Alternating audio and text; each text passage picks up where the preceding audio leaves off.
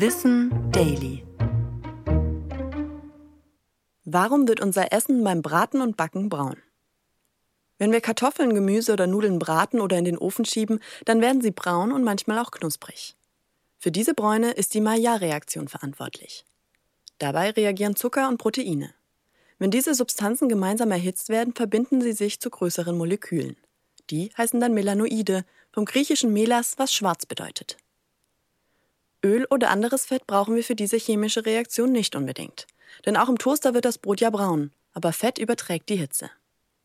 Knusprig wird's dann, weil größere Moleküle tendenziell härter sind und das empfinden wir dann als knusprig. Bei der Reaktion können aber auch andere Substanzen entstehen, zum Beispiel Acrylamid. Das kann gesundheitsgefährdend sein. Aber die Mengen, für die eine Schädlichkeit nachgewiesen wurde, sind höher als das, was wir so üblicherweise zu uns nehmen.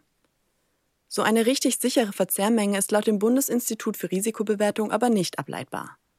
Beim Grillen von Fleisch hingegen entstehen Stoffe, die nachgewiesenermaßen krebserregend sind. Auch da ist aber die Frage, welche Konzentration schädlich ist. Die Dosis macht also auch hier das Gift. Wir als der moderne Mensch vertragen durch eine Genmutation sogar mehr Rauch und verbranntes Essen als unsere Vorfahren. Unserer Gesundheit zuliebe ist es laut Expertinnen trotzdem sinnvoll, unser Essen nicht tiefschwarz zu rösten. Ich bin Anna Germeck und das war Wissen Daily, produziert von Schönlein Media.